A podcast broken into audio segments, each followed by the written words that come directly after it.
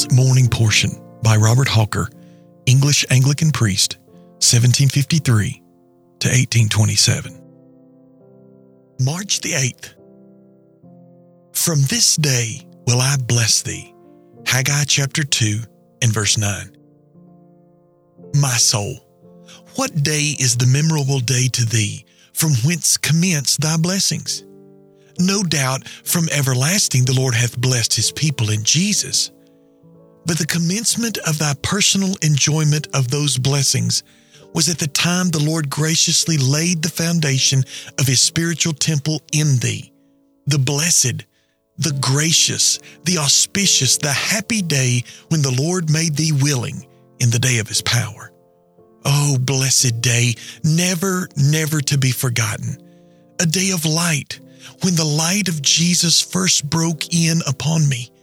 A day of life when the Lord Jesus quickened my poor soul, which before was lying dead in trespasses and sins. A day of love when his love first was made known to my soul, who so loved me as to give his dear and ever blessed Son for me. And his love was so sweetly manifest, who so loved me as to give himself for me. A day of the beginning of victory over death, hell, and the grave. A day of liberty when the Lord Jesus opened my prison doors and brought me out. A day of wonder, love, and praise when mine eyes first saw the King in his beauty and my whole soul was overpowered in the contemplation of the grace, the glory, the beauty, the loveliness, the suitableness, the all sufficiency of his glorious person and his glorious work. A day, oh, what dear name shall I term it to be? A day of grace a jubilee, a salvation day, the day of my espousal to Jesus, and of the gladness of my Redeemer's heart. And my soul, did thy God, did thy Jesus say that from that day he would bless me? And hath he not done it? Oh, yes.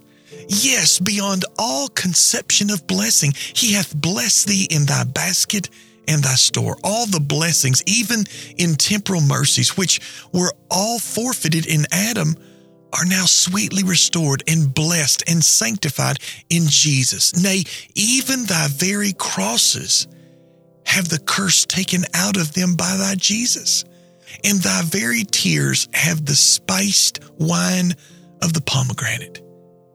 And as to spiritual blessings, God thy Father hath blessed thee with all in his dear Son. Thy Father hath made over himself in Jesus with all his love and favor. And Jesus is thine with all his fullness, sweetness, all sufficiency, and God the Spirit with all his glorious influences and comforts. And the present enjoyment of these unspeakable mercies becomes the sure earnest of blessings which are eternal. Jesus himself hath declared that it is the Father's own gracious will that he should give eternal life to as many as the Father hath given him, and therefore eternal life must be the sure portion of all his redeemed. He that believeth in the Son hath indeed everlasting life, and Jesus will raise him up at the last day.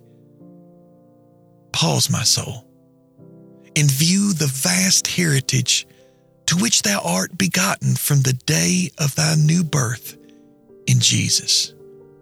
O most gracious Father, let me never lose sight of those sweet words, nor the feeling sense of my interest in them, in which thou hast said, quote, From this day will I bless thee, end quote.